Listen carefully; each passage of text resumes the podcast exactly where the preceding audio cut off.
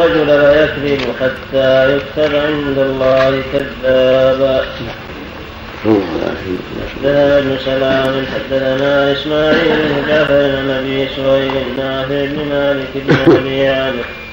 عن أبيه عن أبي هريرة رضي الله عنه أن رسول الله صلى الله عليه وسلم قال آية المنافق ثلاث. إذا حدث كذب وإذا وعد أخلف وإذا اؤتمن خان حدثنا وهذا هذا الحديث والذي قبله مع الآية الكريمة. كلها تدل على وجوب الصدق وعظم شأنه وأنه واجب على أهل الإسلام أن يتحروا الصدق في أقوالهم وأعمالهم. وليس الصدق خاصا بالأقوال بل يكون في الأعمال والأقوال جميعا في أعمال القلوب وفي أعمال الجوارح. ولهذا قال تعالى يا أيها الذين آمنوا اتقوا الله وكونوا مع الصادقين. قال عز وجل لما عدد صفات المسلمين وتنوع أعمالهم. قال بعد ذلك قال في أثناء ذلك والصادقين والصادقات. فالصدق يكون من العبد في قوله وفي عمله الداخلي وفي عمله الظاهري وفي جميع تصرفاته. قال تعالى إن المسلمين والمسلمات والمؤمنين والمؤمنات والقانتين والقانتات والصادقين والصادقات. والصابرين والصابرات والخاشعين والخاشعات والمتصدقين والمصدقات والصائمين والصائمات والحافظين فروجهم والحافظات والذاكرين الله كثيرا والذاكرات أعد الله لهم مغفرة وأجرا عظيما. هذه الصفات وأخلاق لأهل الإسلام نوعها سبحانه لينتبه لها المؤمن والمؤمنة. كالإيمان والقنوت وحفظ الفروج والصدق والصبر والصوم والذكر كله داخل في في الإسلام والإيمان. لكن نوعها لينتبه لها المؤمن وليخصها بعناية فإن إسلامه انقياده لأمر الله وطاعته لله فلا بد مع هذا الانقياد من إيمان صادق في القلوب وتصحيح للأعمال. ولهذا قال والمؤمنين والمؤمنات ثم ذكر القانتين وهم أهل الطاعة الذين يدينون الطاعة ويستمرون فيها. ثم ذكر التصدق. الصادقين والصادقات كالصدق ثم الصبر. ليبين أنه لا بد مع هذا كله من صدق. فلا يكفي مجرد الأعمال الظاهرة. لا بد من صدق. ولا بد من صبر على هذه الأعمال. صبر أهل الإيمان صبر الراجع رحمه ربه صبر يريد الفضل من الله والثواب. ثم التصدق فيه إن من أعمال الإسلام وأعمال المؤمنين التصدق على المحاويج مواساة الفقير والمسكين والإعانة على كل مشروع خيري ينفع العباد. ثم ذكر الصوم لعظم شأن الصوم ما يترتب عليه من الخير العظيم.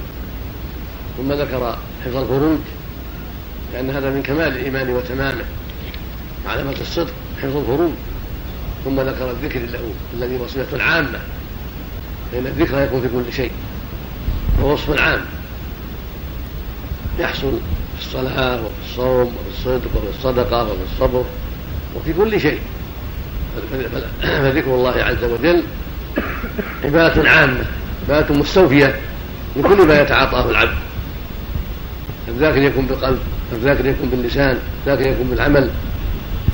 فهو في جميع أحواله وجميع تصرفاته مشروع له الذكر.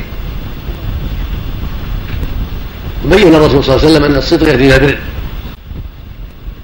معنى البر يعني بر الأعمال والأقوال. الصادق يقوده صدقه ويهديه صدقه إلى يكون بارا في عمله وقوله وتصرفاته بعيدا عن الفجور. ثم هذا البر يهديه إلى الجنة. يعني يقوده إلى الجنة ويكون من أسباب دخوله الجنة. والكذب بعكس ذلك.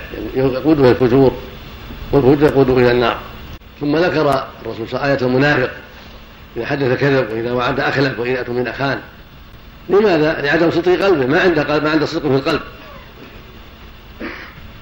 إنما كلامه في الظاهر. يدفع به عن نفسه القتل أو غير ذلك من الأمور. وهو في الباطن مع الكذبة مع الفجرة مع الكفار. فلهذا صارت علامته إذا حدث كذب وإذا وعد أخلف وإذا اؤتمن خان الإنسان ليس عنده حواجز إيمانية تدفعه إلى الهدى والصدق. وليس وليس عنده حواجز تمنعه من الباطل. بل هو فارغ القلب خبيث القلب. وهنا يدل على عظم شأن الصدق. قوله سبحانه قال الله في آخر سورة المائدة قال الله هذا يوم ينفع الصادقين صدقهم لهم جنات تجري من تحتها أنهار خالية فيها أبدا. رضي الله عنهم ورضوا عنه. ذلك الفوز العظيم. ذلك هو الفوز العظيم.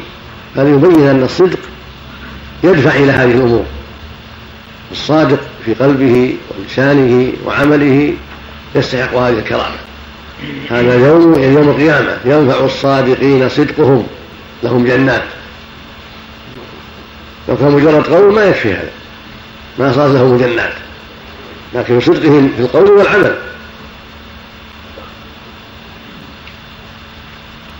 فعليك أن تحاسب نفسك أيها المؤمن في هذه الأمور. وأن تتحرى الصدق في كل أعمالك وتصرفاتك. إن صليت صليت صلاة الصادقين. خاشعا مطمئنا مقبلا عليها بقلبك وقالبك حاضرا فيها بقلبك تعتني بها حتى تؤديها كاملة.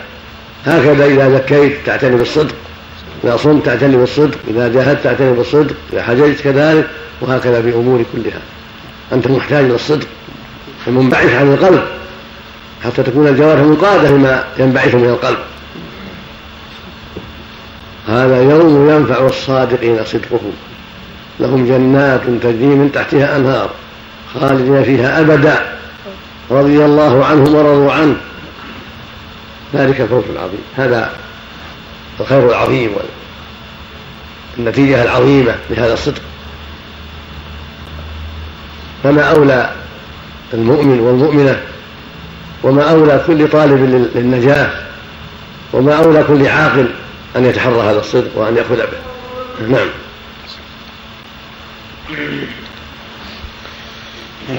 حدثنا موسى بن إسماعيل حدثنا جرير حدثنا أبو رجاء. عن سمرة بن جندب رضي الله عنه قال قال النبي صلى الله عليه وسلم رأيت رجلين يتياني قال الذي رأيته بالحق. مجنون كملنا.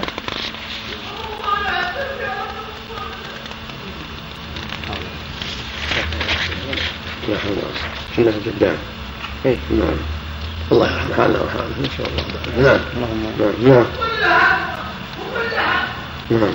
قال قال النبي صلى الله عليه وسلم رأيت رجلين يأتياني قال الذي رأيته يشق شدقه فكذاب يكذب بالكذبة تحمل عنه حتى تبلغ الآفاق فيصنع به إلى يوم القيامة. يعني مر به في مسجده فرأى هذا الرجل الذي قد قام على رجل كلوب يشق شقه من هنا ومن هنا نعوذ بالله كلما فرغ منه عاد كما كان نسأل الله. هذا هو الكذاب يكذب كذبه. تنتشر في الآفاق وهي لا صحة لها نسأل الله. مات فلان تولى فلان قتل فلان صار كذا صار كذا نعم نعم. الشدق يا شيخ الشدق هذا طرفين ثم باب الهدي الصالح. إيش قال عليه الشارع؟ على حديث سمره اللهم اللهم المستعان اللهم المستعان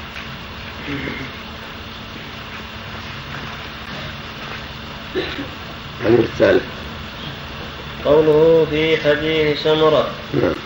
قال الذي رأيته يشق شدقه فكذاب هكذا وقع بالفاء. واستشكل بأن الموصول الذي يدخل خبره الفاء يشترط أن يكون مبهما عاما. وأجاب ابن مالك بأنه نزل المعين المبهم منزلة العام إشارة إلى اشتراك من يتصف بذلك بالعقاب المذكور والله أعلم. نعم؟ نعم العين. نعم. قبله. الحديث الثالث نعم. قبله قال وأخبر في حديث سمرة بعقوبة الكأذب بأنه يشق صدقه وذلك في موضع المعصية. وهو فمه الذي كذب به. قلت ومناسبته للحديث الأول. أن عقوبة الكاذب أطلقت في الحديث الأول بالنار. فكان في حديث سمرة بيانها أين شيء؟ نعم. نعم. اللهم باب الهدي الصالح. حدثني إسحاق بن إبراهيم قال قلت لأبي أسامة حدثكم احدثكم الاعمش سمعت شقيقا قال سمعت حذيفة يقول إن أشبه الناس دلا وسمتا وهديا برسول الله صلى الله عليه وسلم لابن أم عبد من حين يخرج من بيته إلى يرجع إليه. لا ندري ما يصنع في أهله إذا خلا. وهم مسعود رضي الله عنه. وعن عبد بن مسعود. نعم. نعم اللهم تكلم عليه. نعم. قوله لابن أم عبد نعم.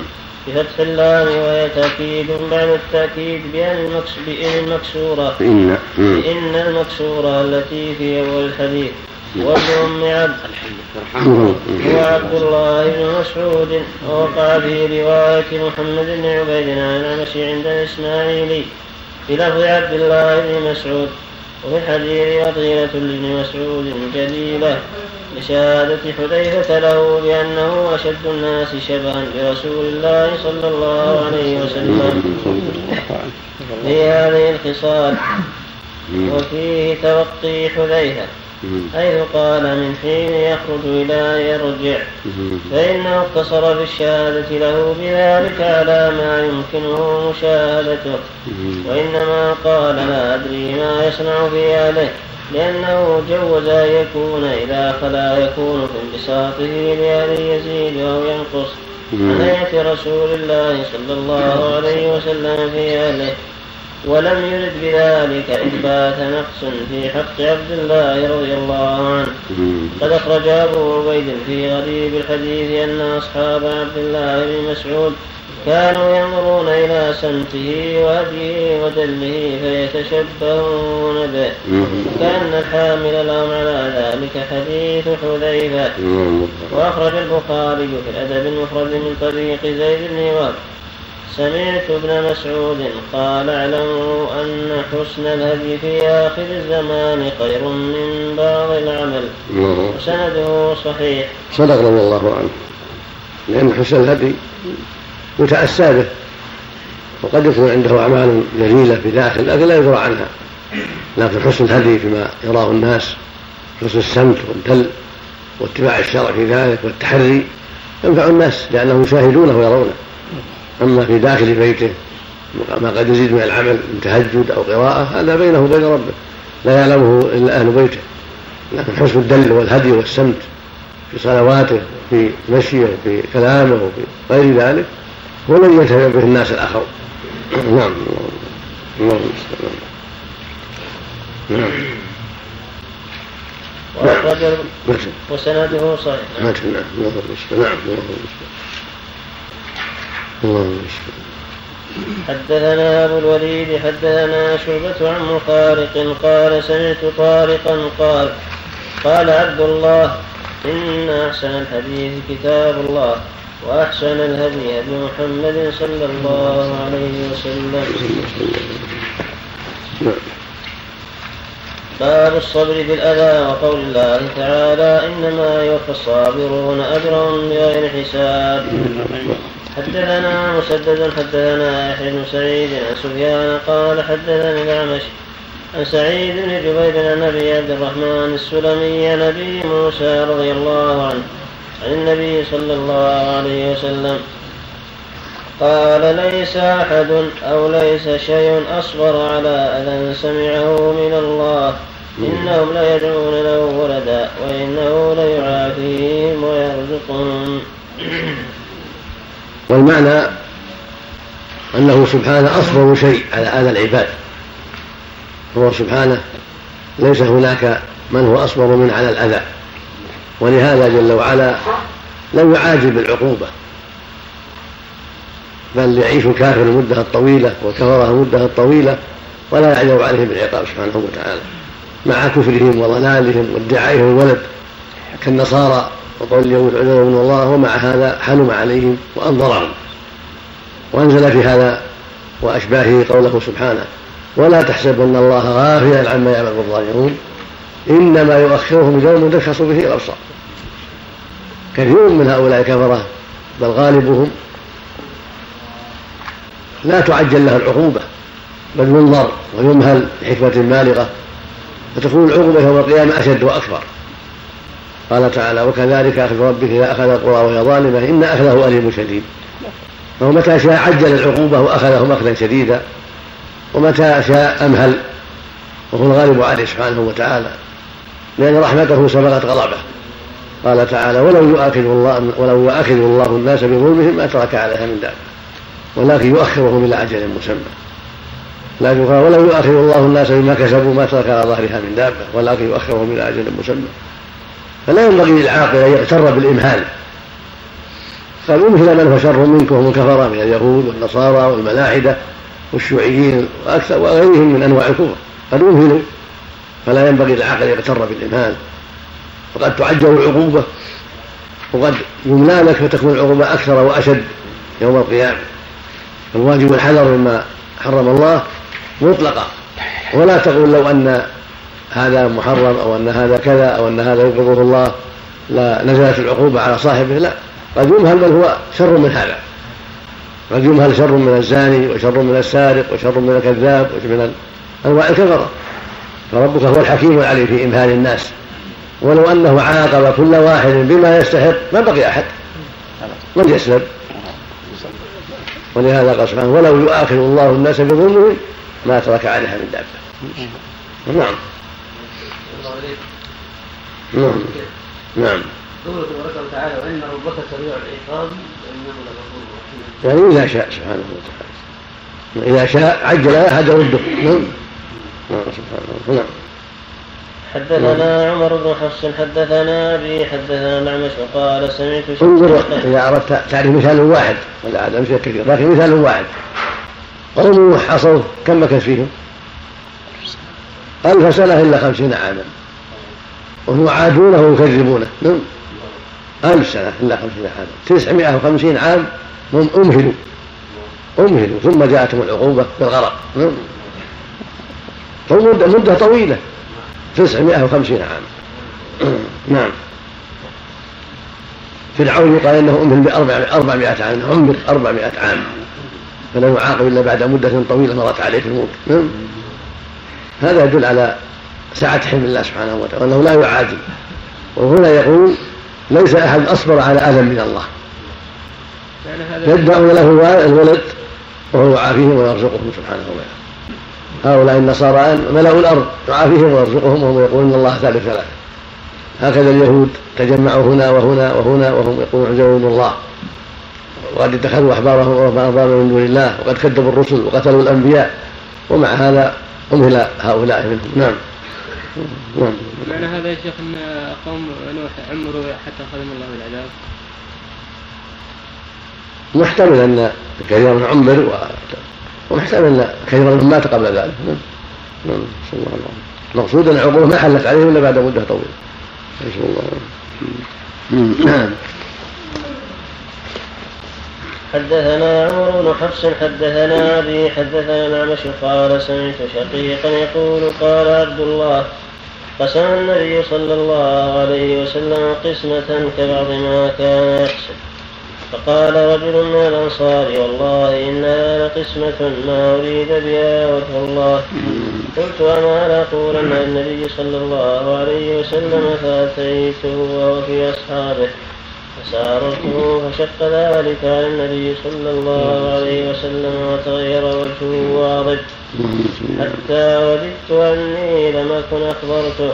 ثم قال قد أولي موسى بأكثر من ذلك فصبر الله قال له واصبر كما صبر أولو العزم من الرسل وله فيهم أسوة ولهذا قال لقد أوذي موسى بأكثر من هذا فصبر عليهم الصلاة والسلام. نعم الله صلى الله عليه وسلم. باب من لم يواجه الناس بالعتاب. حدثنا عمر بن حفص حدثنا حدثنا أبي حدثنا العنس حدثنا مسلم عن مسروق. قالت عائشة رضي الله عنها صنع النبي صلى الله عليه وسلم شيئا فرخص فيه فتنزه عنه قول فبلغ ذلك النبي صلى الله عليه وسلم فخطب وحمد الله ثم قال ما بال أقوام يتنزهون عن الشيء يصنعه فوالله إني لأعلمهم بالله وأشدهم له خشية. وهذا من كمال أخلاقه. من عظيم سيرته العظيمة حسن سجاياه وشمائله. لم لم يجابحه فلان وفلان وفلان. بل قال ما بال أقوام؟ ولم ولم يقول فلان وفلان بل ستر عليهم ما بال أقوام؟ هذا من أحسن الكلام ومن أحسن السيرة ومن أحسن التأليف. فإذا بلغ ولي الأمر أشياء من الناس قصروا فيها أو كذا وقال ما بال أقوام قالوا كذا ما بال أقوام فعلوا كذا الواجب كذا. كفى هذا. من غير حاجة إلى يقول فلان ابن فلان وفلان ابن فلان وفلان ابن فلان.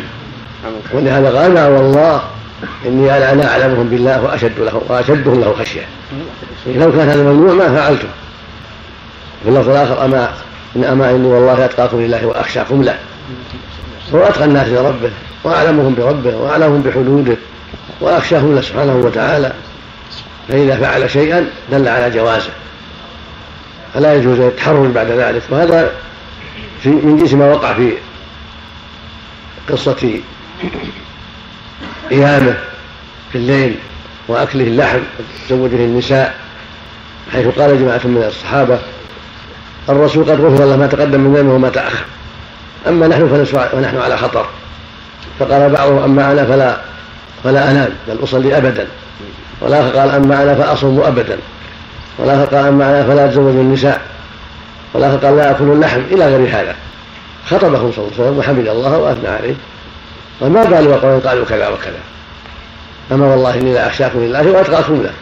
ولكني أصلي وأنام وأصوم وأفطر وأتزوج النساء وآكل اللحم. ومن رغب عن سنتي فليس مني. حذرهم التشدد والتعنت والحرج. الذي يضرهم ويضر غيرهم عليه الصلاة والسلام. نعم. حدثنا عبدان وأخبرنا عبد الله اخبرنا شعبة عن قتادة سمعت عبد الله هو ابن أبي عتبة مولى أنس أبي سعيد الخدري رضي الله عنه. قال كان النبي صلى الله عليه وسلم أشد حياء من العذراء في خدرها. فإذا رأى شيئا يكرهه عرفناه في وجهه. ابي سعيد. نعم. وهذا الحياء اللي هو صلى الله عليه وسلم لا يمنعه من إظهار الحق والصدع بالحق وطبع الظالم وإرشاد الناس فهو حي كريم عليه الصلاة والسلام لا يواجه الناس بالأشياء التي قد تنفرهم من الإسلام ولا يتكلم بالأشياء التي تكون فحشا فليس فاحشا ولا متفحشا عليه الصلاة والسلام. بل حي كريم والحياء من الإيمان وخلق كريم يحمل على مكارم الأخلاق ومحاسن الأعمال. لكنه لا يمنع من الصدع بالحق وإقامة الحق وردع الباطل كما فعله عليه الصلاة والسلام. وهو اكبر الناس حياء وأعظمهم لله غيره واقومهم بأمر الله وتنفيذ حدوده عليه الصلاة والسلام. نعم. باب من أكثر اخاه بغير تأويل فهو كما قال. حدثنا محمد وأحمد بن سعيد قال حدثنا عثمان بن عمر. أخبرنا علي بن المبارك عن يحيى بن أبي كثير عن أبي سلمة عن أبي هريرة رضي الله عنه أن رسول الله صلى الله عليه وسلم قال إذا قال الرجل لأخيه يا كافر فقد باء به أحدهما. قال عكرمة بن عمار عن يحيى بن عبد الله بن يزيد سمع أبا سلمة سمع أبا هريرة رضي الله عنه. وهذا فيه التحذير من التساهل بالتكفير والحذر من إطلاق الكلمات المنكرة على غير بصيرة. إذا قال لأخي يا كافر قد باء بها أحدهما. إن كان ذاك يستحق ذلك فهو له فهي له. وإلا رجعت إلى قائلها وصار أولى بهذا الوصف بظلمه وعدوانه. هذا فيه الحذر من هذه الكلمات يا ظالم يا فاسق يا كافر يا عدو الله. يجب التثبت حتى يكون المقول له على يستحق ذلك. نعم. شيخ يعني يرتد عن الدين ولا كيف يعني؟ من باب الوعيد من باب التحذير من باب معناه أنها ارتد عن الإسلام ومعناه ان باءت به باء بهذه الكلمة استحق أن يوصل بها فليحذر أن يقول ذلك. وليس معناه أنه كفر وارتد عن الإسلام لا معناه أنه تعرض لأمر عظيم فيه شر عليه. صلى الله وسلم سمع أبا هريرة رضي الله عنه عن النبي صلى الله عليه وسلم. حدثنا إسماعيل قال حدثني مالك عن عبد الله بن دينار عن عبد الله بن عمر رضي الله عنهما أن رسول الله صلى الله عليه وسلم قال أيما رجل قال لأخيه يا كافر فقد باء بها أحدهما. حدثنا موسى بن إسماعيل حدثنا وهيب حدثنا أيوب عن أبي قلابة عن ثابت بن الضحاك عن النبي صلى الله عليه وسلم قال من حلف بملة غير الإسلام كاذبا فهو كما قال ومن قتل نفسه بشيء عذب به في نار جهنم ولعن المؤمن كقتله ومن رمى مؤمنا بكفر فهو كقتله وهذا حديث عظيم غير خطير. صح من حلف بالله غير الإسلام. كان متعمد فهو كما قال. يقول هو يهودي ما فعلت كذا هو يهودي ما فعل كذا هو نصراني ما فعل كذا هو مجوسي ما فعل كذا. فإذا كان كاذبا رجع لهذا الكلام وهو كما قال فهو كافر. هذا وعيد عظيم يجب الحذر منه. نسأل الله العافية. الثالث قتله قتل لعنه من قتله. هذا يدل على عظم جريمة اللعن والشتم وأن لعنه لاخيه كقتله لأنه رماه بالطرد والإبعاد عن رحمة الله عز وجل. وهكذا إذا قذف بشيء من الكفر فهو كقتله من باب الوعيد الشديد. والمسألة الرابعة إذا قتل نفسه بشيء عذب به يوم القيامة. فليحذر ولو كان عنده أمراض ولو كان عنده جراحات ولو كان عنده آلام يحذر يقتل نفسه لا يقتل نفسه بل يصبر حتى يأتي الله بالفرج. نسأل الله السلامة نعم. نعم. نعم. وهذا يدل الوعيد الشديد والحذر. نعم. نسأل الله العافية. نعم. باب من لم يرى إكفار من قال ذلك متأولا أو جاهلا وقال عمر لحاطب بن أبي بلتع إنه نافق. فقال النبي صلى الله عليه وسلم وما يدريك لعل الله قد اطلع إلى أهل بدر. وعلى هذا سم اللهم صل اللهم صل وسلم اللهم لا حول ولا قوة إلا بالله. الحمد لله رب العالمين وصلى الله وسلم على نبينا محمد لا حول ولا قوة وعلى آله نعم. الانسان الذي يرى له قرائن الفسق هل يفسح؟ نعم. الإنسان الذي يرى له علامات يرى عليه علامات الفسق لا لابد من التثبت لكن ينصح ينصح ويوجه حتى يعلم اسباب الفسق. النصيحة مبذوله يجب أن تبذل إذا راه يقف مواقف التهم يبذل له النصيحة وحذره نعم. بسم الله رب العالمين والصلاة والسلام على نبينا محمد وعلى آله وصحبه أجمعين. قال الإمام أبو عبد الله البخاري رحمه الله تعالى باب من لم يرى إكثار من قال ذلك متأولا أو جاهلا. وقال عمر لحافظ بن أبي بلتعة وقال عمر رضي الله عنه لحافظ بن أبي بلتعة إنه نافق الباب الذي قبل هذا باب من أكثر اخاه بغير تأويل فهو كما قال. نعم نعم. باب من لم ير إكثار من قال ذلك متأولا أو جاهلا. وقال عمر لحافظ بن أبي بلتعة إنه نافق فقال النبي صلى الله عليه وسلم وما يدريك لعل الله قد اطلع إلى أهل بدر فقال قد غفرت لكم. حدثنا محمد بن حدثنا محمد بن عبادة أخبرنا يزيد. حدثنا محمد بن عبادة أخبرنا يزيد وأخبرنا سليم. حدثنا عمرو بن دينار. عندي بالتصغير يا نعم. عندي بالتصغير سليم. معروف سليم نعم. المتكلم عن عندك؟ وضع الفتح نعلم الفتح سليم بن سليم ما الوضع عندكم؟ قال وسليم بفتح السين المهملة وكسر اللام ابن حيان من الحياة. أو من الحين منصرفا وغير منصرف. نعم. أخبرنا سليم حدثنا عمرو بن دينار. حدثنا جابر بن عبد الله رضي الله عنهما أن معاذ بن جبل رضي الله عنه كان يصلي مع النبي صلى الله عليه وسلم. ثم يأتي قومه فيصلي بهم الصلاة. فقرأ بهم البقرة. قال فتجوز عن عن جابر إيش؟ عن جابر.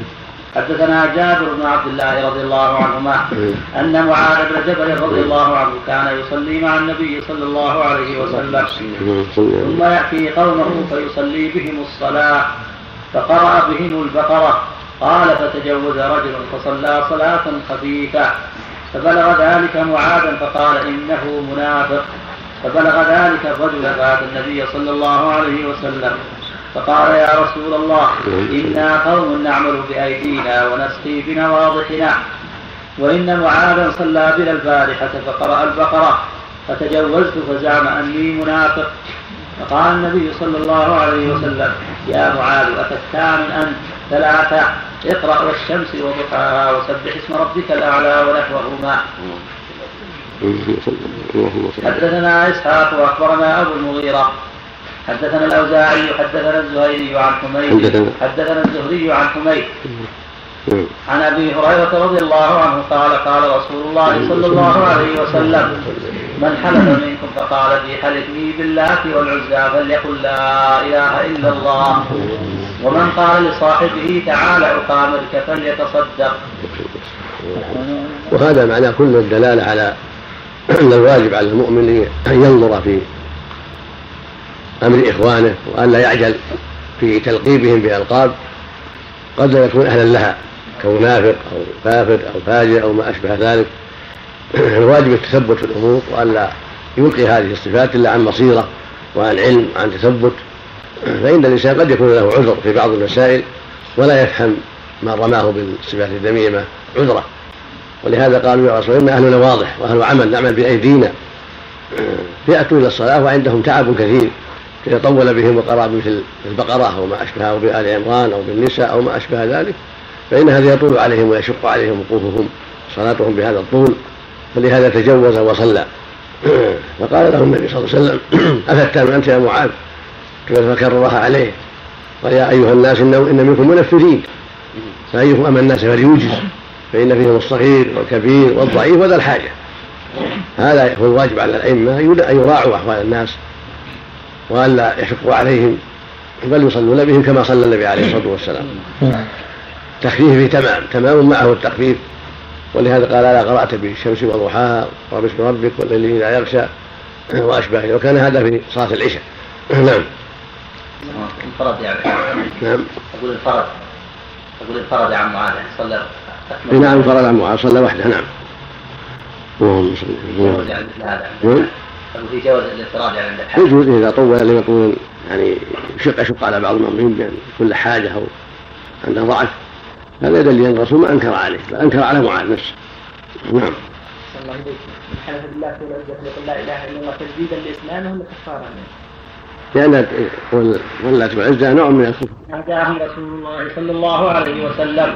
ألا إن الله ينهاكم أن تحلفوا بآبائكم فمن كان حالفا فليحلف بالله وإلا فليصمت.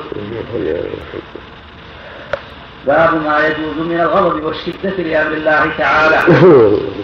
نعم. إدخال الحديثين الأخيرين فيه. نعم. إدخال في الباب نعم. إدخال الحديثين الأخيرين هنا. بالله الحلف بالآباء يعني ترجمها لك من لم يرى إكفارا من قال ذلك متأولا. لأن الرسول ما كفرهم ولأن الرسول ما كفرهم بل أمرهم ألا يحلفوا إلا بالله وحده. قال هذا يجري على ألسنتهم. فلما كانوا متأولين على الطريقة القديمة والعادة القديمة نهاهم عليه الصلاة والسلام. نعم. هذا هو الأصل فيه لكنهم فعلوه متأولين على العادة القديمة. نعم. فعلمهم وأنكر عليهم عليه الصلاة والسلام. نعم. نعم. قوله بأبي وأنت أمي نعم قوله بأبي أنت وأمي يعني أفديك بأبي وأمي مو بحلف أفديك بأبي وأمي. بأبي وأمي يعني فداك أبي يعني أفديك بأبي وأمي نعم. كلمة تقولها العرب في تعظيم المخاطب؟ نعم. إذا كان الحالف يا شيخ إذا كان الحالف مثلا يعظم المحلوف به إذا كان يعتقد فيه يكون شرك أكبر. إذا كان يحلف فيه أن يعتقد فيه أنه يصلح أن يعبد أو يدعى أو في السر أنه ولي يعني يدعى من دون الله يكون هذا الاعتقاد يجعله كفر. نعم. نسأل الله العافية كفر أكبر نعم. أما إذا كان يجي على لسانه غير قصد لمحبته له أو تعظيمه في نفسه ولكن لا يعتقد فيه أنه يصلح العبادة فهذا أو جرى لسانه هكذا على عادة قديمة. يكون من الشرك الأصغر. نعم. إيه لأن في بعض الناس لو طلب منه اليمين بالله يحلف لو طلب منه اليمين على يد الولي فلان أو السيد فلان ما يخاف. يختلفون هذا لا شك قلوبهم مريضة بالشرك نسأل الله العافية. ولهذا يعظمون أولياءهم أكثر ما يعظمون الله. هؤلاء إنما يقع من الكفرة فجار نعم. نسأل الله العافية. نعم. من الغضب والشدة لأمر الله تعالى. وقال الله. تعالى جاهد الكفار والمنافقين واغلب عليهم. حدثنا يسرة بن صفوان حدثنا إبراهيم عن الزهري عن القاسم عن عائشة رضي الله عنها قالت دخل علي رسول الله صلى الله عليه وسلم وفي البيت قران فيه صور.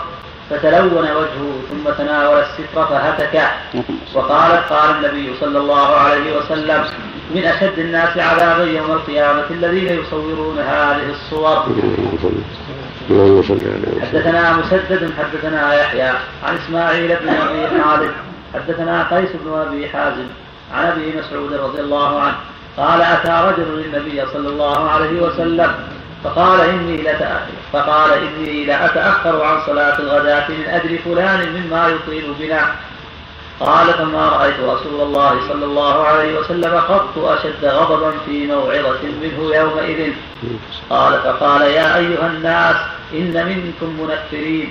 فأيكم ما صلى بالناس فأيكم ما صلى بالناس فليتجوز فإن فيهم المريض والكبير وذا الحاجة. حدثنا موسى بن إسماعيل حدثنا جويرية عن نافع عن عبد الله بن عمر رضي الله عنهما. والحكمة في ذلك شدة الغضب عند الإنكار أنه أشد تأثيرا في القلوب فإن المسؤول إذا غضب عند إنكاره المنكر يكون أشد وقعا في قلوب المنكر عليهم وأشد تأثيرا عليهم في قلوبهم حتى يحذروا. ولهذا كان صلى الله عليه وسلم يغضب في الموعظة ويغضب في الخطبة. إذا حمر إذا خطب احمرت عيناه وعلى صوته واشتد غضبه. حتى كأنه منذر الجيش يقول صبحكم الموساك وفي هذا أنه غضب على عائشة لما رأت جعلت الستر التي الذي فيه التصاوير فاتكه قال إن من أشد الناس هذه يوم القيامة الذين يصنعون هذه الصور. ولما قال هذا الرجل يا رسول الله تأخر أتأخر عن الصلاة صلاة الغداة الفجر من أجل فلان من أجل تطويله. غضب عليه الصلاة والسلام. الغضب الذي ذكر أبو مسعود. قال أيها الناس إن منكم منفرين. المقصود من هذا أن أنه ينبغي لولي الأمر ولأهل الحسبة ولمن المسؤولين أن يغضبوا عند إنكار المنكرات تعظيما للأمر وتعظيما لوقوع هذا الشيء وليحذر الناس من ذلك مع الحكمة في الكلام والأسلوب. نعم.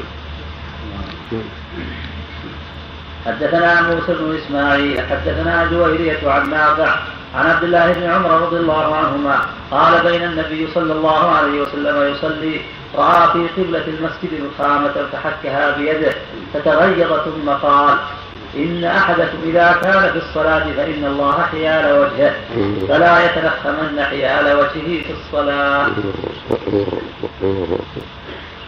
حدثنا محمد هذا كسائر الجملات يوقع قبل وجهه كسائر الصفات.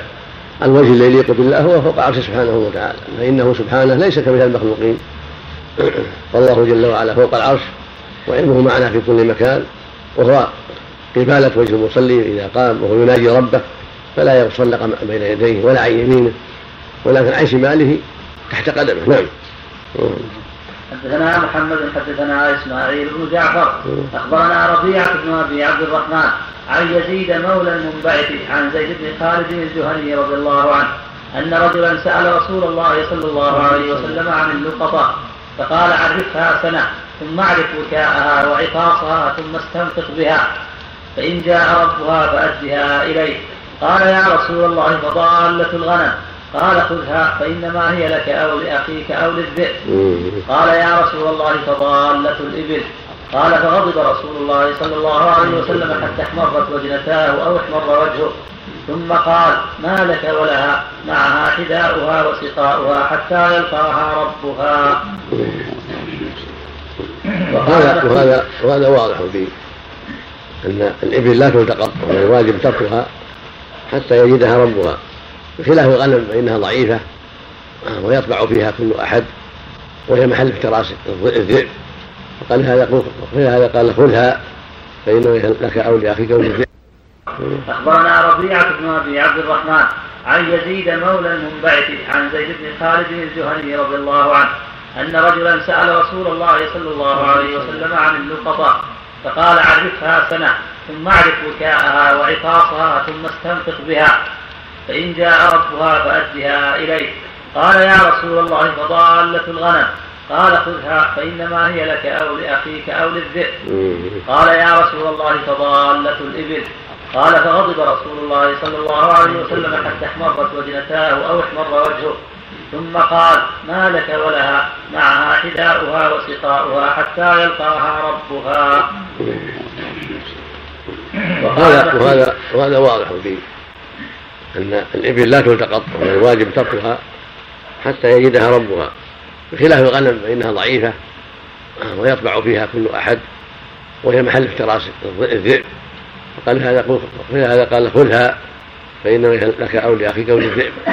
وليس معنى هذا أنه لا يعرفها بل يأخذها ويعرفها كالنقود والمتاع الآخر. ولهذا في حديث زيد بن عند مسلم من آوى ضالة فهو ضال. ما لم يعرفها. فلا بد من تعريفها من له الشاه من له العنز من له كذا صلة كاملة. فإن عرفت وإلا فهي له. وإذا كان يشق عليه اقتناؤها باعها عرف صفاتها وباعها وحفظ ثمنها. وإن كان لا يشق بأن كان في البرية عنده العشب ولا يضره بقاؤها جعلها مع غنمه حتى يأتيها ربها. فالحاصل أنه يعرفها لا بد من تعريف. ليس معنى لك ولا يخرج منها الا يأكلها وبس لا.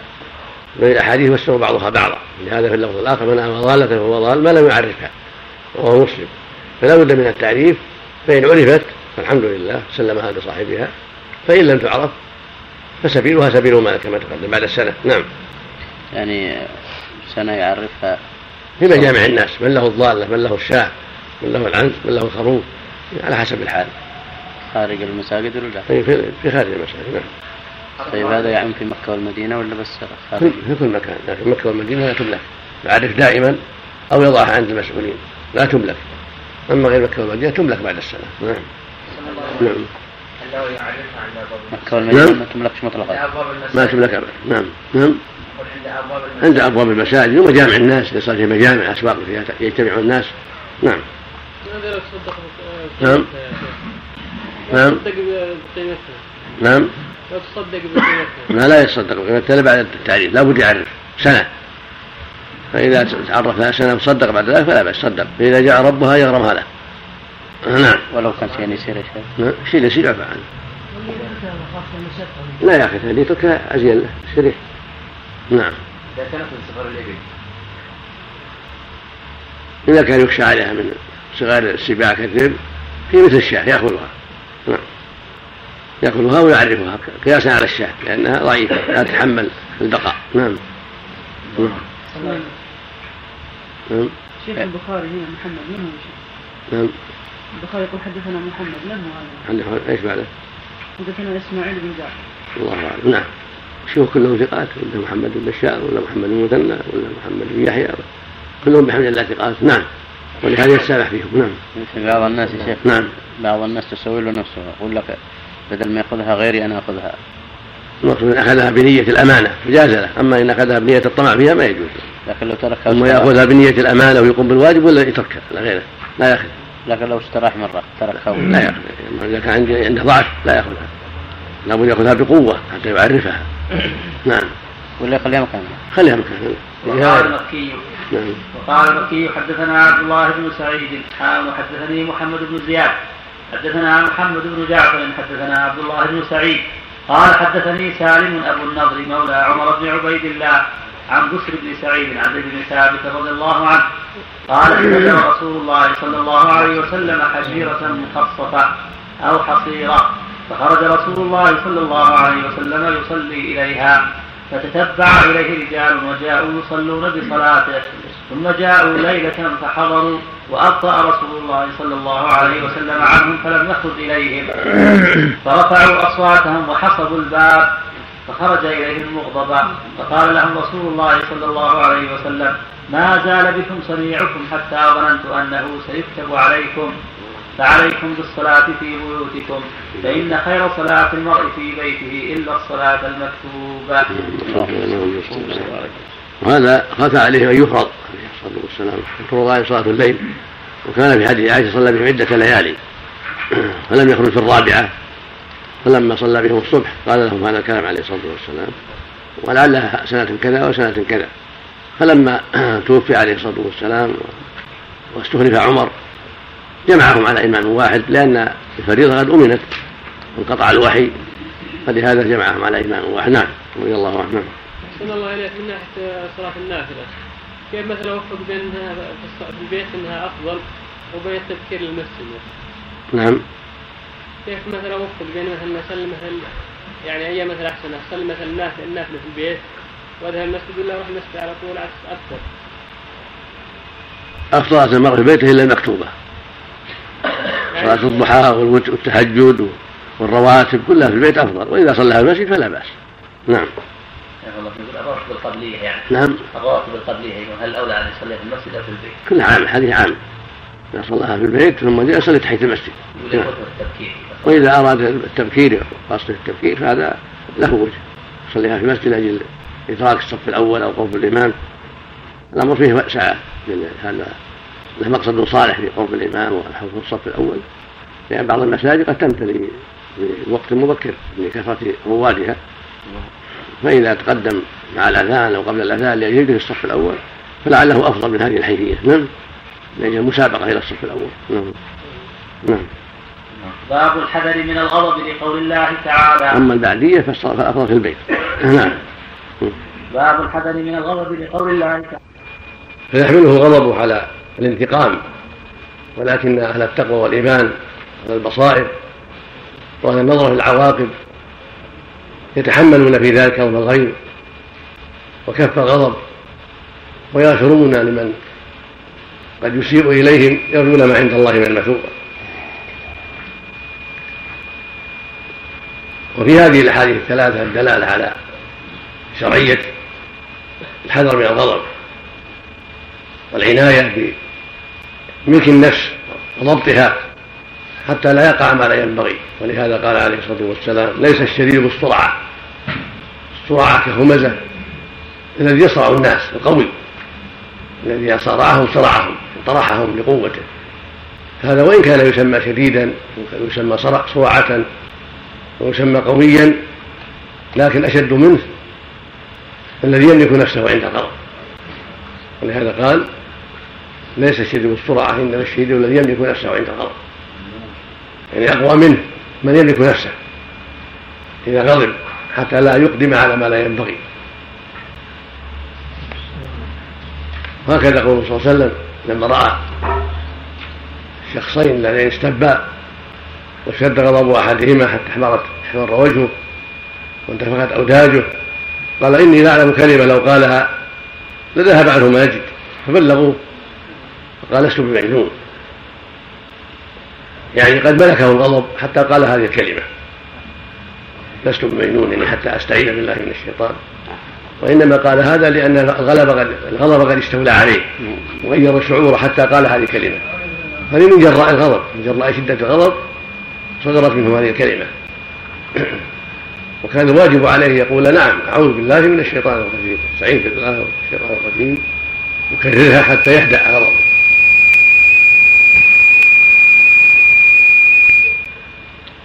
يحتمل أنه كان ليس بمؤمن أنه كان منافقا. فلهذا قال ما قال ويحتمل أنه قال هذا من أجل تملك الغضب له. فلم يستطع أن يقول ما ينبغي.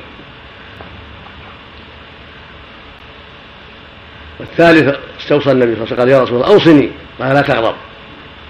فرد مرارا قال لا تغضب. هذا والله أعلم قد علم النبي صلى الله عليه وسلم شدة الغضب وكثرته. فلذا أوصاه النبي صلى الله عليه وسلم قال لا تغضب لا تغضب. فإن المقام يختلف.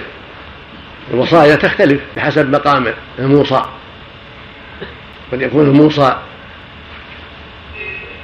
مشركا فيوصى بالتوحيد والدخول في الإسلام.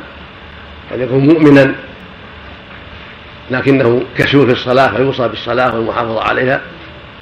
قد يكون بخيلا فيوصى بأداء الزكاة والإنفاق في وجوه الخير. قد يكون كثير الغضب فيقال لا تغضب لا تغضب وهكذا تختلف أحوال الناس عند الوصية.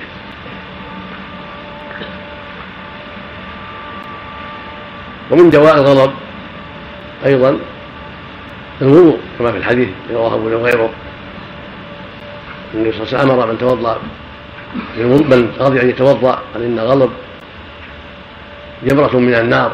وإن النار وإنه من الشيطان وإن الشيطان خلق من النار. وإنما تطفأ النار بالماء فأمره بالوضوء.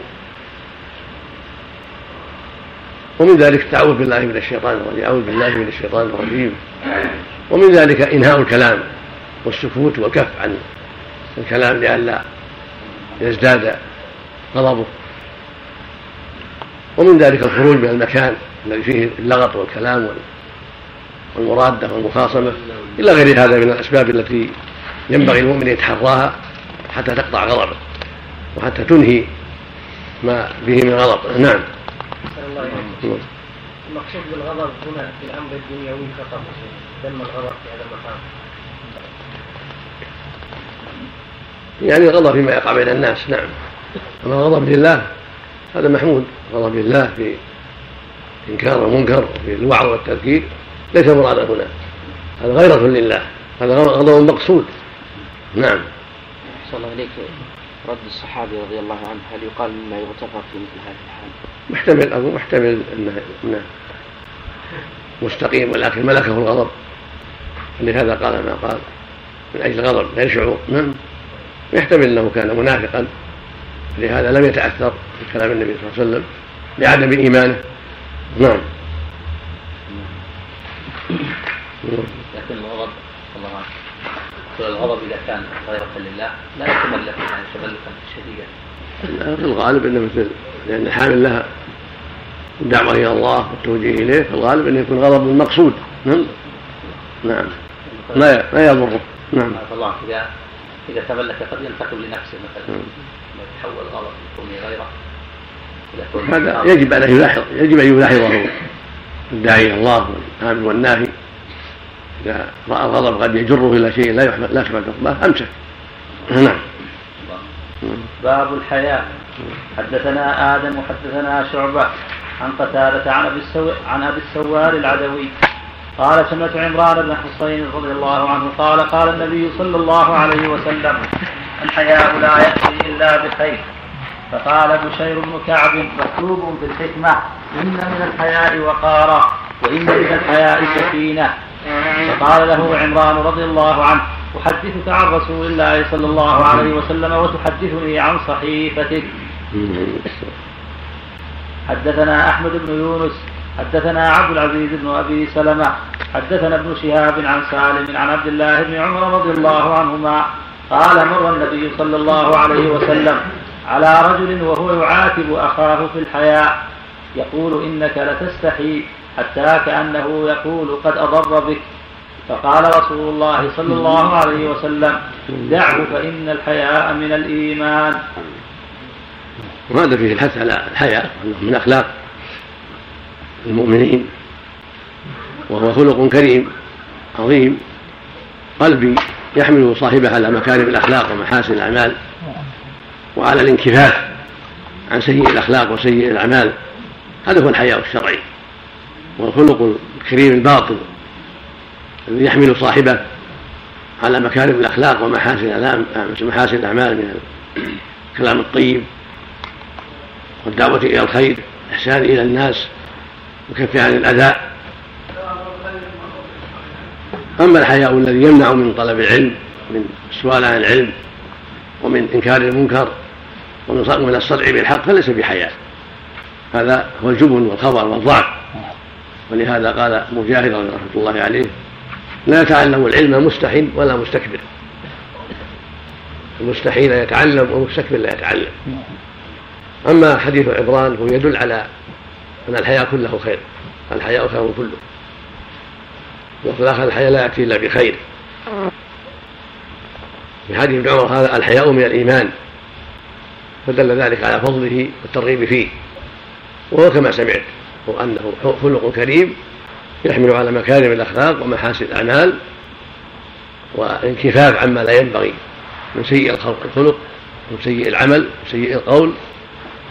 وأما قول بشير بن كعب ان مكتوب الحكمة ان من الحياء وقارا ان من الحياء سكينة. يعني معناه ومن الحياء ما ليس كذلك هذا مقصود بشير يستشهد. فلهذا أنكر عليه عمران وأقول أقول لك قال الرسول وتقول وتحدثني عن صحيفتك.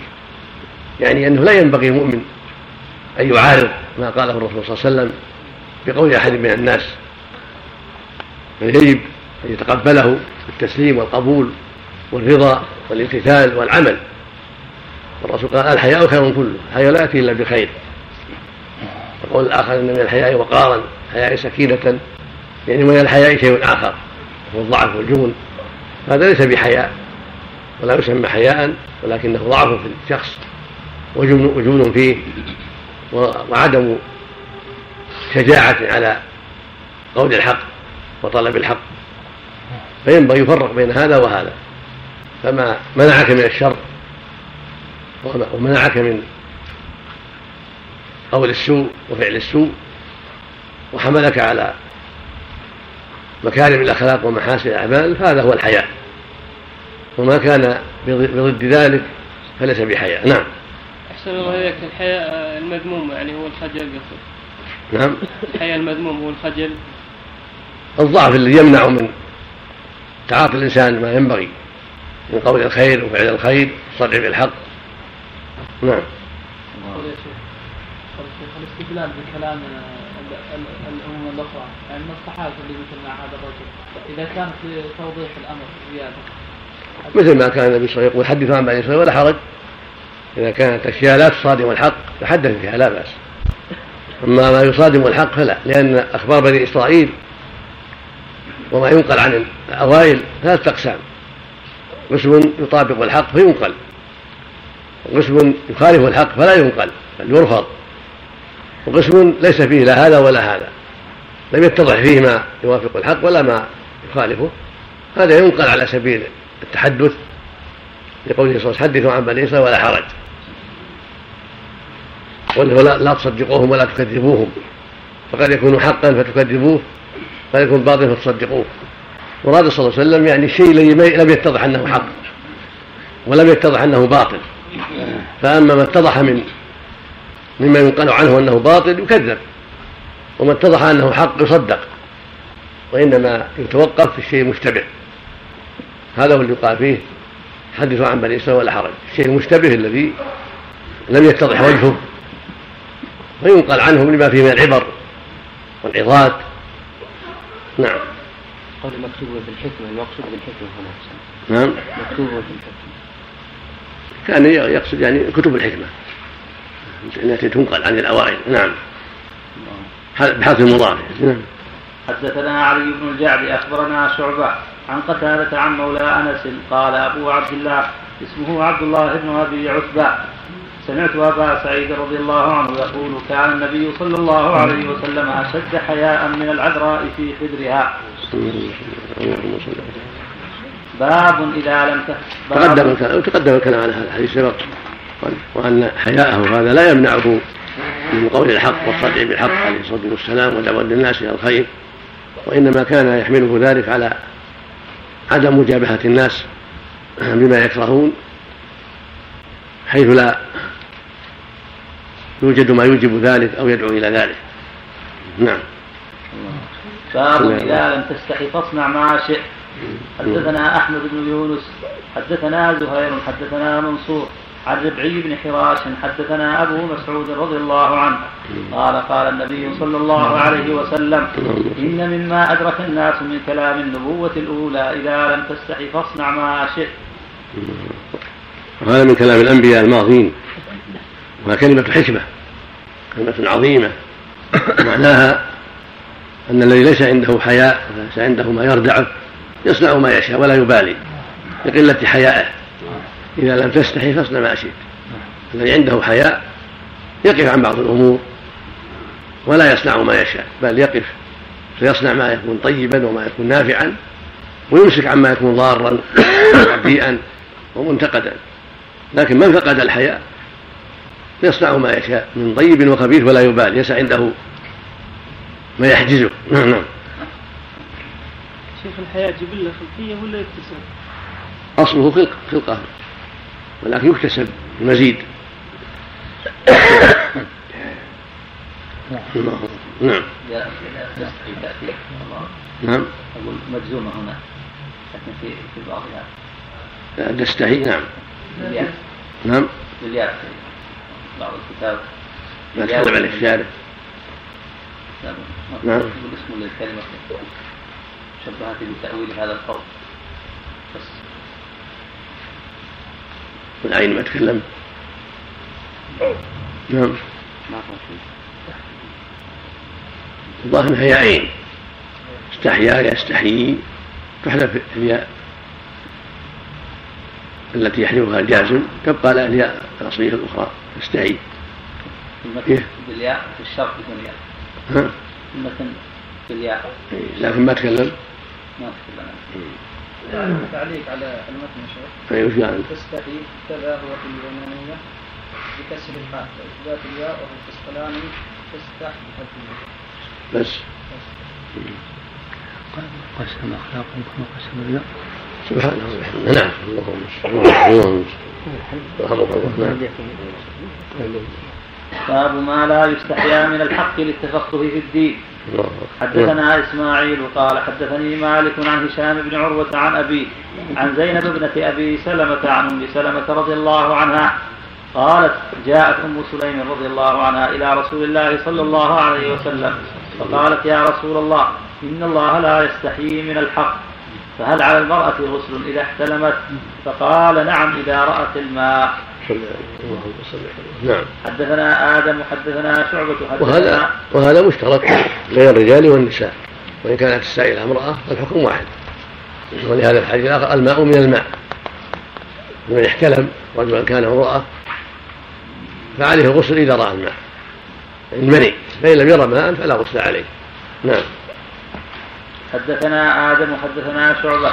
حدثنا محارب بن حدثنا محارب بن دثار. سمعت ابن عمر سمعت ابن عمر رضي الله عنهما يقول قال النبي صلى الله عليه وسلم مثل المؤمن كمثل شجرة خضراء لا يسقط ورقها ولا يتحات فقال القوم هي شجرة كذا هي شجرة كذا. فأردت أن أقول هي النخلة وأنا غلام شاب فاستحييت. فقال هي النخلة. وعن شعبة حدثنا خبيب بن عبد الرحمن عن حفص بن عاصم عن ابن عمر مثله وزاد فحدثت به عمر فقال لو كنت قلتها لكان أحب إلي من كذا وكذا. والمعنى في هذا ينبغي لمن خطره شيء من العلم أن يتكلم ولا يحقر نفسه وإن كان مع الكبار لأن المنافسة في العلم الحرص على إبداء العلم أمر مطلوب. ولهذا ألقى بينهم النبي المسألة عليه الصلاة والسلام ليختبرهم وليشحذ أفهامهم للنظر والتأمل في هذه المخلوقات ثم الاستفادة فيما يتعلق بكونها مثل المؤمن. المؤمن كله خير وهذه الشجرة التي مثل بها النبي صلى الله عليه وسلم كلها خير وهي النخلة. شبه المؤمن بهذه النخلة التي هي كلها نفع ثمرها وجذعها وسائر مشتقاتها كلها منتفع بها. فابن عمر خطر في قلبه أنها النخلة. وآخرون قالوا كذا وقالوا كذا وقالوا كذا ذكروا اشجارا من أشجار البادية. فاستحى ابن عمر لأنه صغير والذي معه كبار. قال أبوك عمر لا الآن كنت قلتها حب من كذا وكذا وكذا. المعنى لا تستحي قل ما عندك من العلم إذا جاء جاء البحث. ولا تستحي نعم. الله. حدثنا مسدد حدثنا مرحوم. سمعت ثابتا أنه سمع أنس رضي الله عنه يقول جاءت امرأة إلى النبي صلى الله عليه وسلم تعرض عليه نفسها فقالت هل لك حاجة في؟ فقالت ابنته ما أقل حياءها؟ فقال هي خير منك عرضت على رسول الله صلى الله عليه وسلم نفسها. باب قول النبي صلى الله عليه وسلم يسروا ولا تعسروا. والمقصود بهذا أن ليس في هذا حياء. كون المرأة تعرض نفسها على رجل صالح وتقول له إن كنت ترغب فيها فلا مانع عندي لا حرج فيها وليس هذا من الحياء بل هذا من باب الخطبة كما يخطب الرجل تخطب المرأة أيضا. ولهذا عرض عمر رضي الله عنه ابنته حفصة لما تأيمت من زوجها ونيس بن حذافة وخرجت من العدة عرضها على الصديق عرضها على عثمان ثم تزوجها النبي صلى الله عليه وسلم. المقصود أن المرأة تخطب إنسانا صالحا وتقول له بالكلام أو بالمكاتبة مثلا إني أرغب فيك إن كنت ترغب في الزواج أو يقول وليها أبوها أو أخوها أو عمها أو نحو ذلك. هذا كله من الحرص على الخير ومن الرغبة في الخير. فكما يخطب الرجل كذلك المرأة وليها. نعم. حفظك الله يا شيخ. صناع البخاري بهذا الحديث هنا. ما يفهم منه أن أرادت أن تفقه من الرسول صلى الله عليه وسلم وتتعلم منه؟ لا مقصود أن هذا ما, ما في حياء يعني. هذا لا يسمى خلاف الحياء نعم. لأن الباب ما لا يستحي من الحق للتفقه في الدين. هذا هو نعم. هذا ما في حياء التفقه في الدين والتعلم. نعم. ثابت أن الزواج ومعلوم أنها إذا تزوجت تستفيد من هذا. نعم. المرأة الذي عرض نعم. المرأة الذي عرض التي عرضت نفسها زوجها الرسول؟ لا ما تزوجها زوجها بعض الصحابة بعض الأنصار على على يعلمها من القرآن. نعم. الله. قول النبي صلى الله عليه وسلم لا يعد غيبة. نعم. لا يعد غيبة لهذه المرأة ما قل حياء وبنت أنس. بنت أنس. بنت أنس نعم. رد عليها قال خير منك. نعم. نعم. نعم. باب قول النبي صلى الله عليه وسلم يسروا ولا تعسروا. وكان يحب التخفيف والتسري على الناس. باب.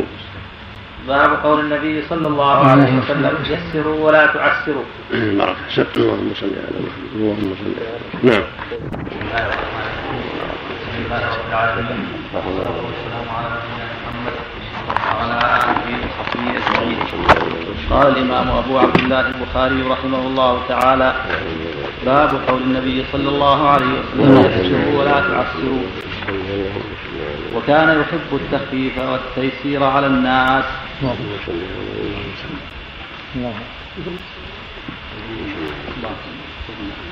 نعم. طبعا. نعم. تسري. ترجمة. ترجمة. ترجمة. باب قول النبي صلى الله عليه وسلم يسروا ولا تعسروا. نعم. وكان يحب التخفيف والتيسير على الناس. نعم.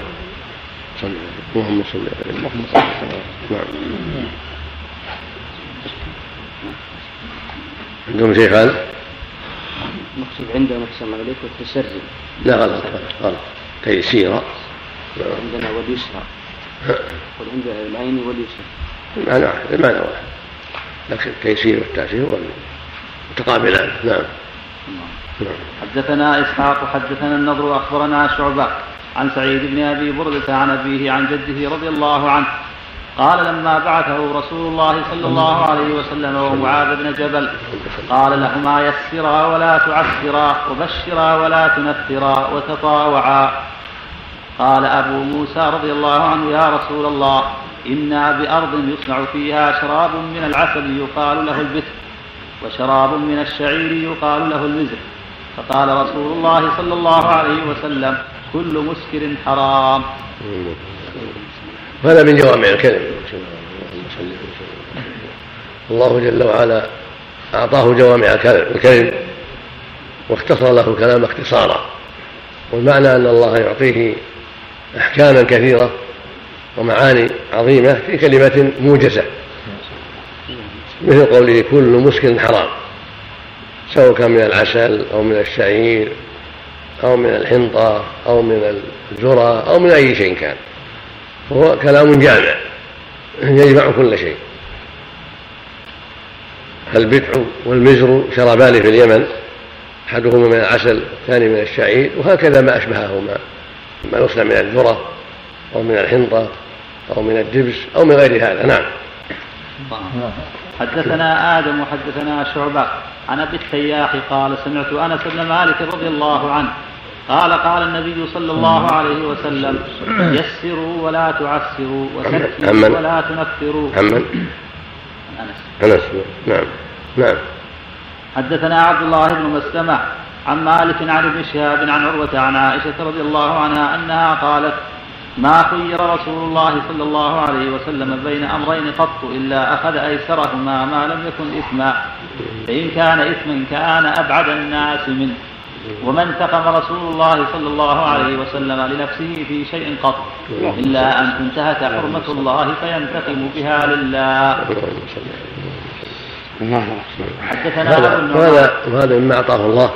من الخلق العظيم وإنك لعلى خلق عظيم ومن الخلق العظيم العفو والصفح وعدم الانتقام لنفسه لأنه مؤلف وداعي إلى الله عز وجل. فلهذا كانت من سجاياه كان من سجاياه العفو والصفح وعدم الانتقام لنفسه. أما إذا انتهكت محارم الله فإنه يغضب لله وينتقم لله. نعم. حدثنا أبو النعمان حدثنا حماد بن زيد. قدم لكم حديث الأعرابي الذي جره بردائه حتى أثرت الحاشية في صفات عنقه عليه الصلاة والسلام. قال له بكلام غليل أعطني من أعطني من مال الله الذي عندك. فألتفت إليه وتبسم وأمر له بعطاء ولم يقل له شيء عليه الصلاه والسلام نعم اللهم صل نعم. حدثنا أبو النعمان حدثنا حماد بن زيد. عن الأزرق بن قيس. قال كنا على شاطئ نهر بالأهواز قد نضب عنه الماء. فجاء أبو بردة الأسلمي على فرس فصلى وخلى فرسه فانطلقت الفرس فترك صلاته وتبعها حتى أدركها فأخذها. ثم جاء فقضى صلاته وفينا رجل له رأي أقبل يقول انظروا إلى هذا الشيخ ترك صلاته من أجل فرس. فأقبل فقال ما عنفني أحد منذ فارقت رسول الله صلى الله عليه وسلم. وقال إن وقال إن منزلي متراخ فلو صليت وتركت لم آت أهلي إلى الليل. وذكر أنه صحب النبي صلى الله عليه وسلم فرأى من تيسيره. اللهم صل والمعنى إن مكانه بعيد فلو ترك فرسه ربما ذهبت. فشق عليه الرجوع إلى منزله لبعده وجاء على الفرس لاجتماعه مع إخوانه في هذا المكان من الصحابة رضي الله عنهم وأرضاهم ومن معهم.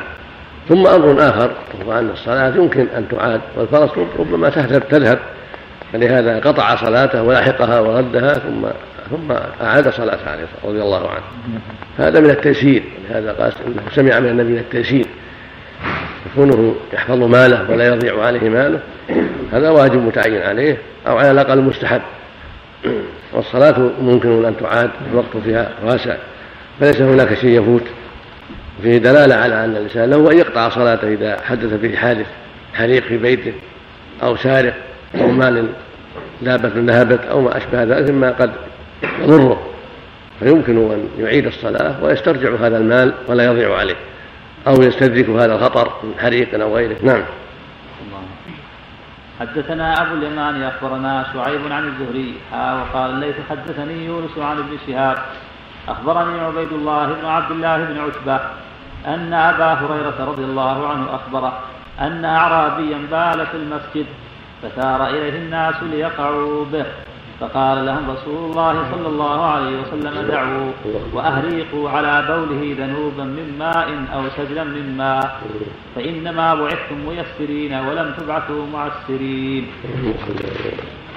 هكذا أيضا أن من المثال العظيم لحلمه وصبره وأخلاقه العظيمة وتيسيره وعدم تنفيره فإن أعرابي جاهل ما بعد عرف أحكام المساجد.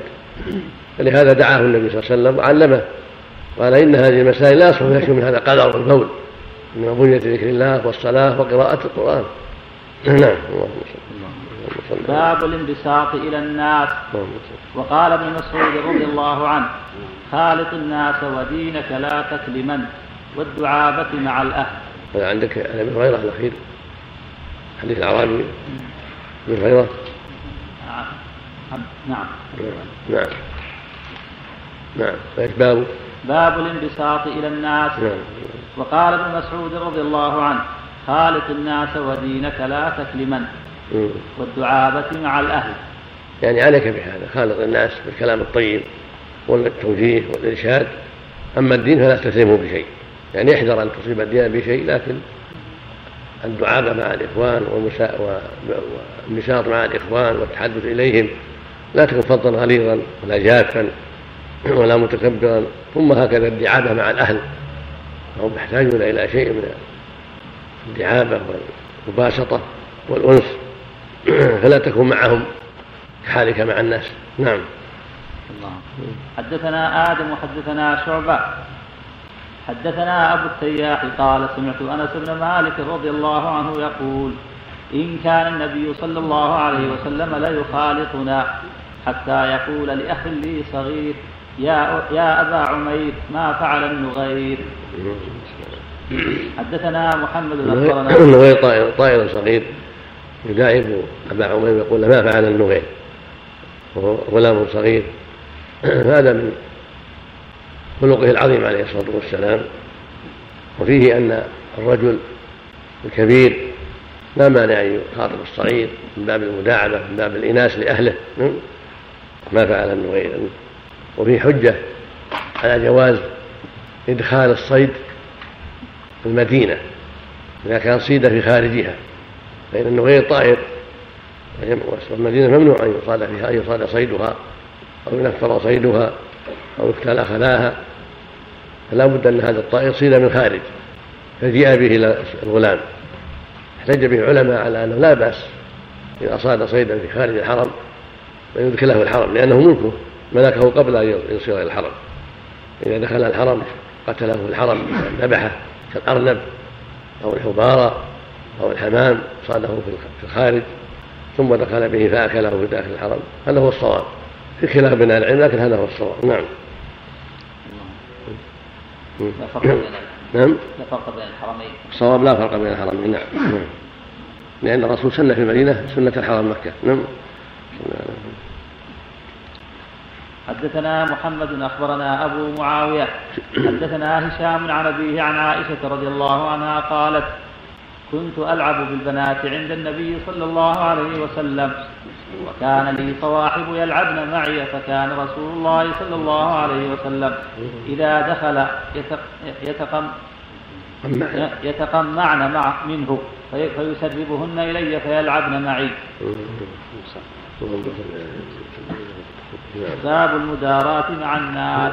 الترجمة الترجمة الأخيرة قوله باب الانبساط إلى الناس. في رواية الكشميهني مع الناس. قوله وقال ابن مسعود رضي الله عنه خالق الناس ودينك لا تكلمن بفتح أوله وسكون الكاف وكسر اللام وفتح الميم. من الكلم بفتح الكاف وسكون اللام وهو الجر وزنا ومعنى. وروي بالمثلثة بدل الكاف. بدل الكاف والنون مشددة للتأكيد. وقوله ودينك يجوز فيه النصب والرفع. وهذا الأثر وصله الطبراني في الكبير من طريق عبد الله بن بابا بموحدتين عن ابن مسعود رضي الله عنه. قال خالق الناس وصافوهم بما يشتهون. ودي ودينكم ودينكم لا تسلمون وهذه لا ودين ودينكم لا تسلمن. لا تهزمن لا تسلمنه لا تسلمنه لا تسلمن خطاب الجماعة خالق الناس وصافوهم بما يشتهون ودين ودينكم لا تسلمن. نصب أو لا- أحسن. نعم. لا تسلمن. نعم. وهذه بضم الميم للجميع. وأخرجه المبارك في كتاب البر والصلة من وجه آخر عن ابن مسعود رضي الله عنه بلفظ خالق الناس وزايلوهم في الأعمال. وعن عمر مثله لكن قال وانظروا ألا تسلموا دينكم. قوله والدعابة مع الأهل. هو بقية الترجمة معطوف على على الانبساط فهو بالجر. ويجوز أن يعطف على باب فيقرأ بالرفع والدعابة بضم الدال وتخفيف العين المهملة وبعد الألف وبعد الألف موحدة هي الملاطفة في القول بالمزاح وغيره. وقد أخرج الترمذي وحسنه من حديث أبي هريرة رضي الله عنه. قال قالوا يا رسول الله إنك تداعبنا. قال إني لا أقول إلا حقا. وقد أخرج إيش؟ وقد أخرج الترمذي وحسنه من حديث أبي هريرة رضي الله عنه.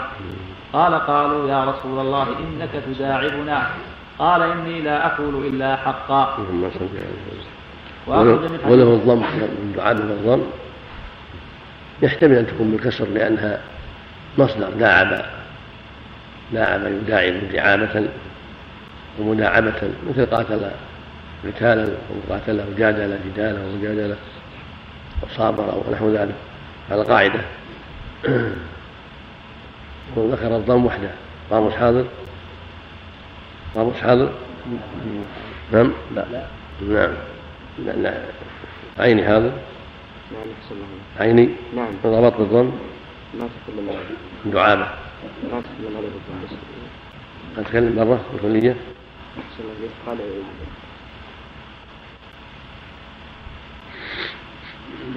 قال الدعابة بالجر عطفا على الانبساط بقية ترجمة وهي بضم الدال وتخفيف العين المهملة وبعد الألف باء موحدة. وهي الملاطفة في القول بالمزاح.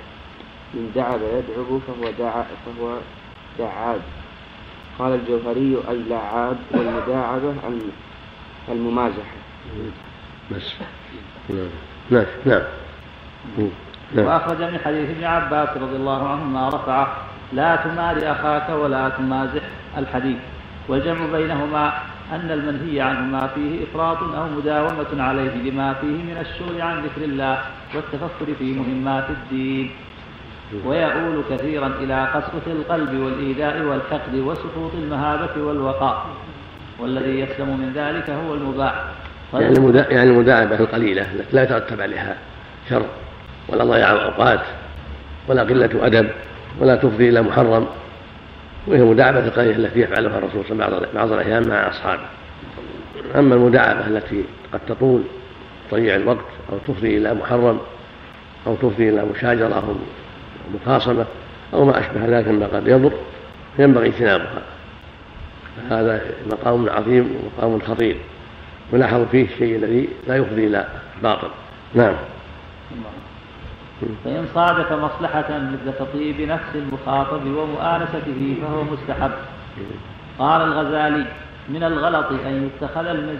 من الغلط أن يتخذ المزاح حرفة ويتمسك بأنه صلى الله عليه وسلم مزح فهو كمن يدور مع الريح